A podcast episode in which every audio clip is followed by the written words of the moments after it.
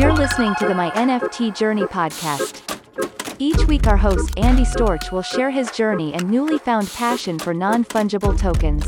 Welcome to my NFT journey. I am your host, Andy Storch, and this is a show where I share my NFT journey as well as the journeys of others and lessons we've learned along the way to help you with your NFT journey, wherever you might be, whether you're just starting out or you've been in the game for a little while like me and you're still trying to figure things out.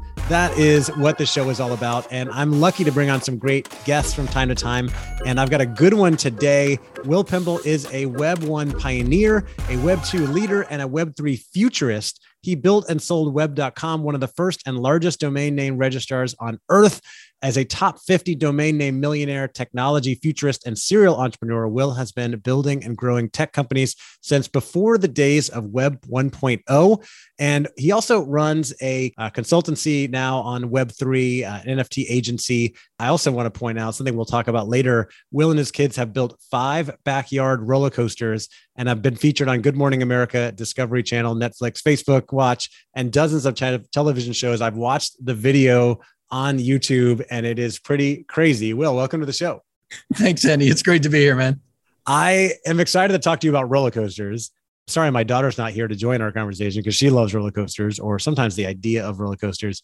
We were just talking about some this morning. So, Will, you have a long background in the technology space and you got involved with Web 1 with the internet really early on. I wonder if you could tell me, like, how did that come about and, and how did you end up with that web.com domain? So, so the web.com domain name came when I was not looking for a job. I had uh, before before web.com, I ran one of the first ISPs, internet service provider companies in San Francisco. This is back in the 56k modem frame relay days. I built and sold that company I built and sold a technical training company where we would certify Microsoft systems engineers and uh, Microsoft certified systems engineers, Cisco guys, and all that sort of stuff. And I had just sold that company, and Liz and I were about to go off to Portugal for a year to celebrate the fact that we just sold our company. And and somebody from LA called me and said, "Hey man, I just bought this domain name. It's web.com. I run a different kind of business in that and I just, you know, you know anything about technology? Do you want to do something with this?" And I'm like, "Web.com? Yeah, I would like to do something with that."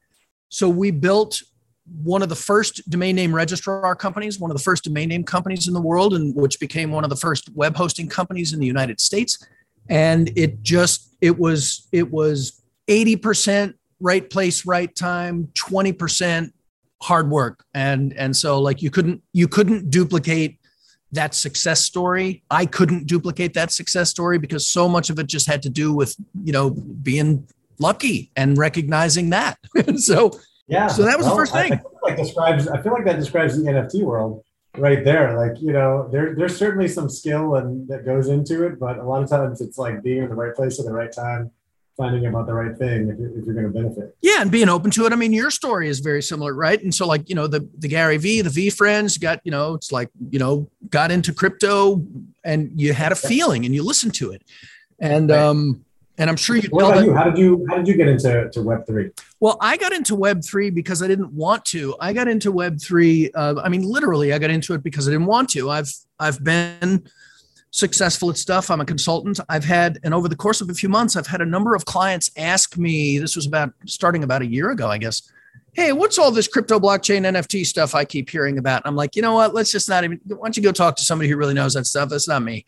And over the course of a couple of months, I just had probably a half a dozen people that I know and respect ask me what I thought about that. What were the parallels between Web 1 and one th- Web 3? What should their business strategy be around this sort of stuff? And I and I just I got asked so many times that I I really stopped being able to ignore it. I was like, okay, fine, I'll learn the freaking blockchain, and I didn't want to do it. But I got into it and I gathered a couple of people who I've known for a long time, smart, incredibly technical, incredibly capable, creative people. And we got into a conversation about it. We all had our own, you know, crypto blockchain NFT journey, just like the name of your show here.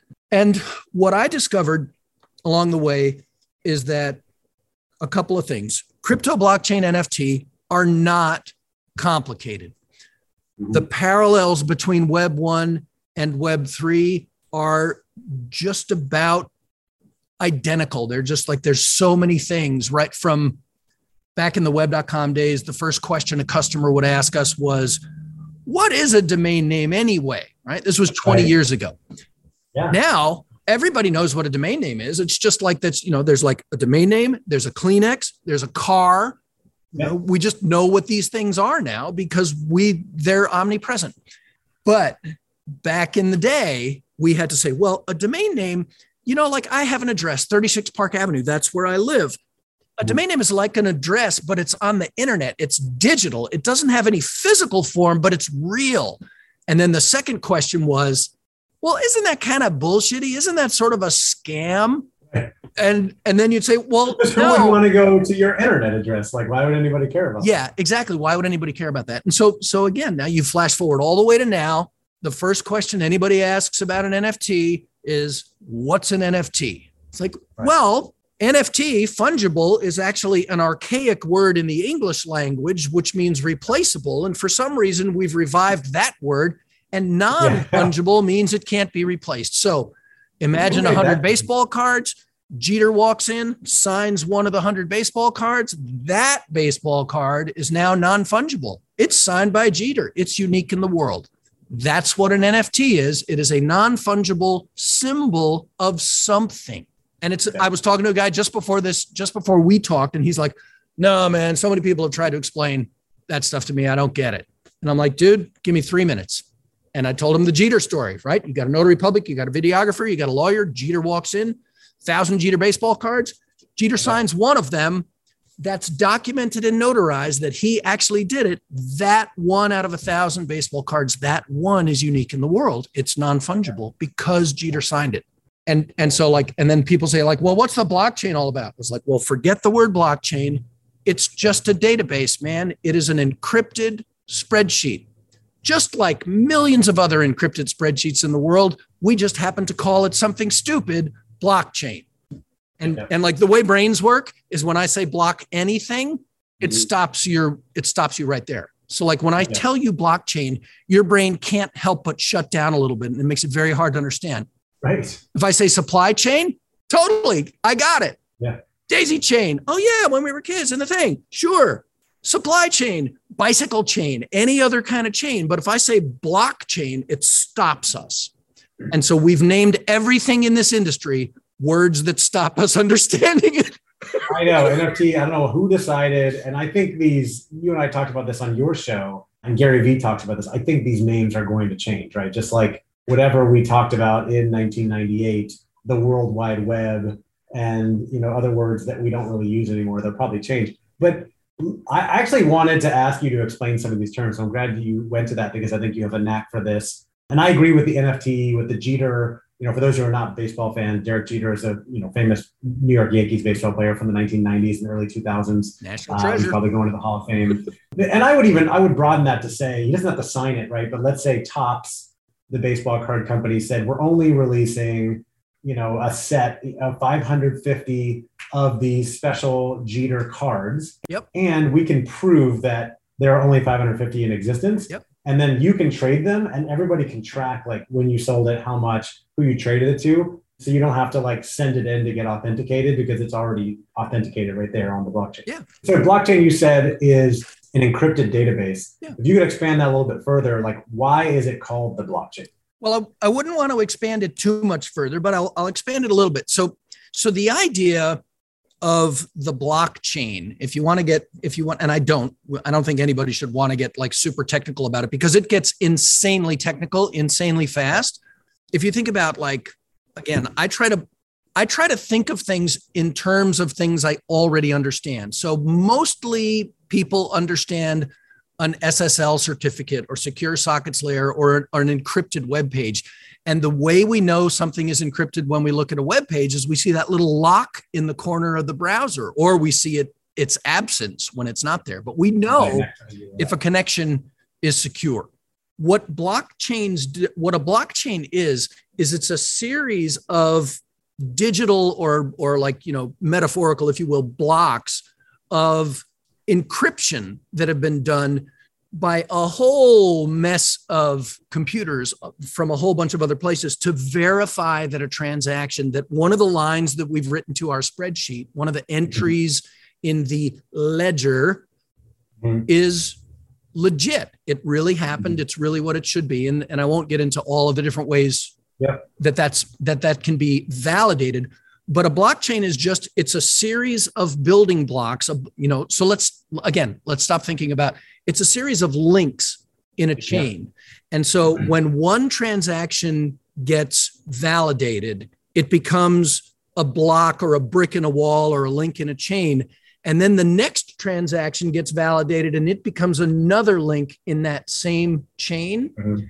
And the more blocks there are in a chain, the harder it is. You can't go back and decrypt or undo a transaction that was recorded even one block ago, but several blocks ago without breaking the entire thing apart. And it's very hard to break the entire thing apart. And so, so all of that, and that is, and that is the most monkey version of an ex, of an explanation that any technical person would ever want to hear.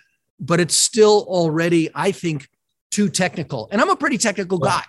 And who's who is verifying these transactions? Where are these computers? And because I think it's important. I don't know if I've covered this too well in the past. And where does like mining come in? Because this is kind of the foundation of like Bitcoin and Ethereum and how these transactions are verified and sent over the blockchain. Yep. So, so the whole idea of Web three, the whole idea of Bitcoin, the whole idea of the blockchain, or not the blockchain. There isn't a blockchain. There are There many, multiple many blockchains. blockchains, just like there are many, many spreadsheets and many, many databases. Right? It's it's just like places where we keep information. Uh, the cool thing that one might say is cool about a blockchain is that it's decentralized, meaning there isn't one company, there isn't a Google or an Amazon Web Services or a web.com or any other company that is solely responsible for managing all of the data in that database on that blockchain. Database and blockchain being exactly the same things. So, I mean, and I'd say that over and over again because people Yeah. just, as soon as you say blockchain, it literally turns off your brain. I mean, you could measure it if we were to like, you know, put wires on your head. If I say block, it shuts down parts of your cognitive ability. It's what Right. the word is for. Yep. So we've made something complicated and and then we've dumbed everybody down at the very beginning of the conversation. Yeah, it's like drinking five shots and then trying to do something something complicated, except less fun. So a blockchain is decentralized. So whenever a transaction happens, whenever we put together one of those links in the chain or one of those entries in our database, what we do is we go out to a decentralized network of computers. And by the way, these these could be this could be your laptop or a desktop computer or a great big bunch of computers in a data center. It's just hardware. It's just computers, but they're all connected to a particular blockchain. When I go submit a transaction to the blockchain, it goes out and asks all of the computers on that network to validate this transaction.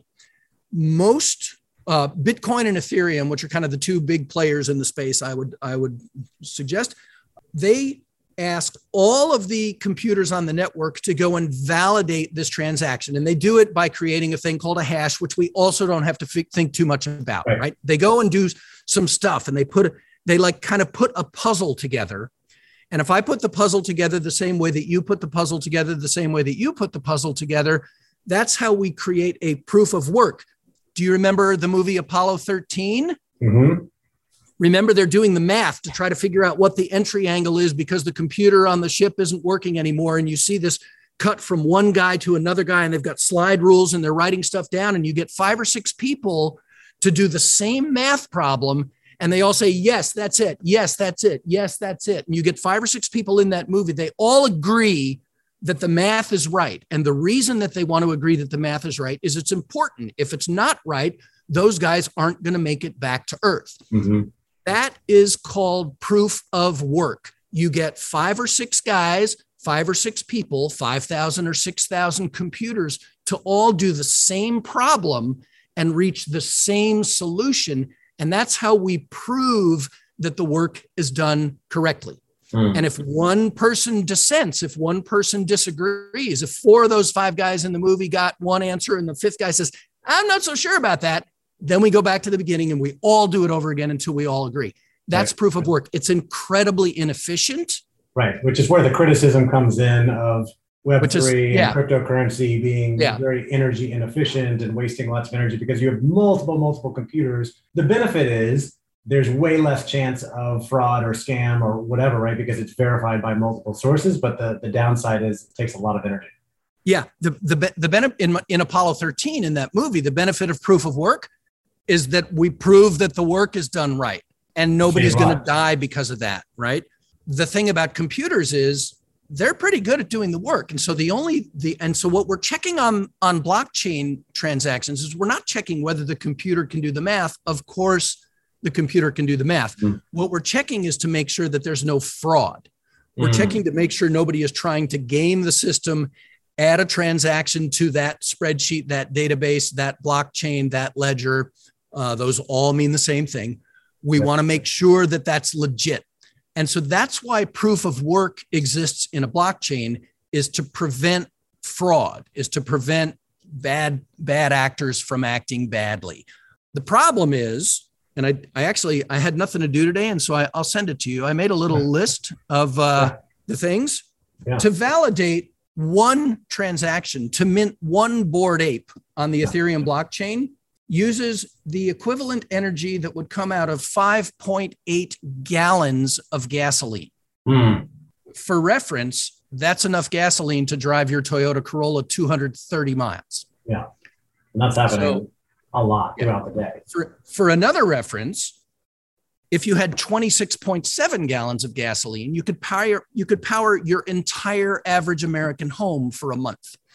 so so 6 gallons of gas to validate one transaction is caustic, right? Yeah.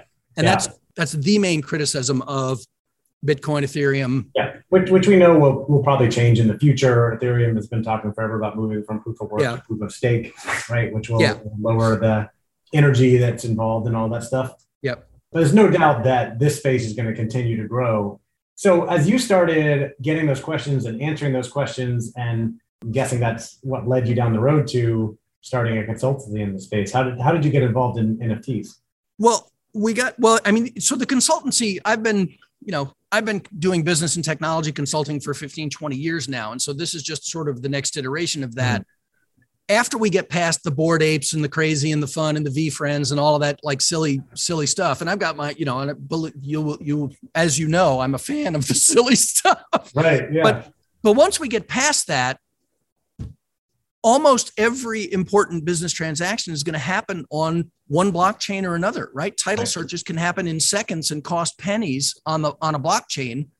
But right now, a title search costs thousands of dollars and takes weeks, and you got to actually physically open a file cabinet and pull out a document somewhere if you just want to buy a house. So my interest in crypto blockchain NFT goes way beyond the fun that we're all having right now with Yeah. it.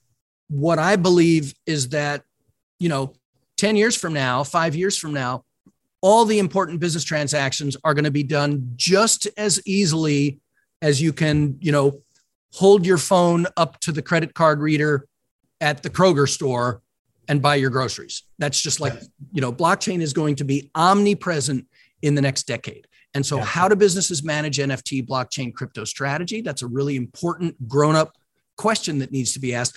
And how do we, as the technologists of, you know, of today and tomorrow, how do we deploy and train the rest of the world about this about this tech about this culture? How do we answer important questions? How do we solve important problems? That's that's what what my little crypto blockchain nft consultancy business is all about. It's just another version of technology that we've all been using for you know since god was a boy right. Things are just evolving.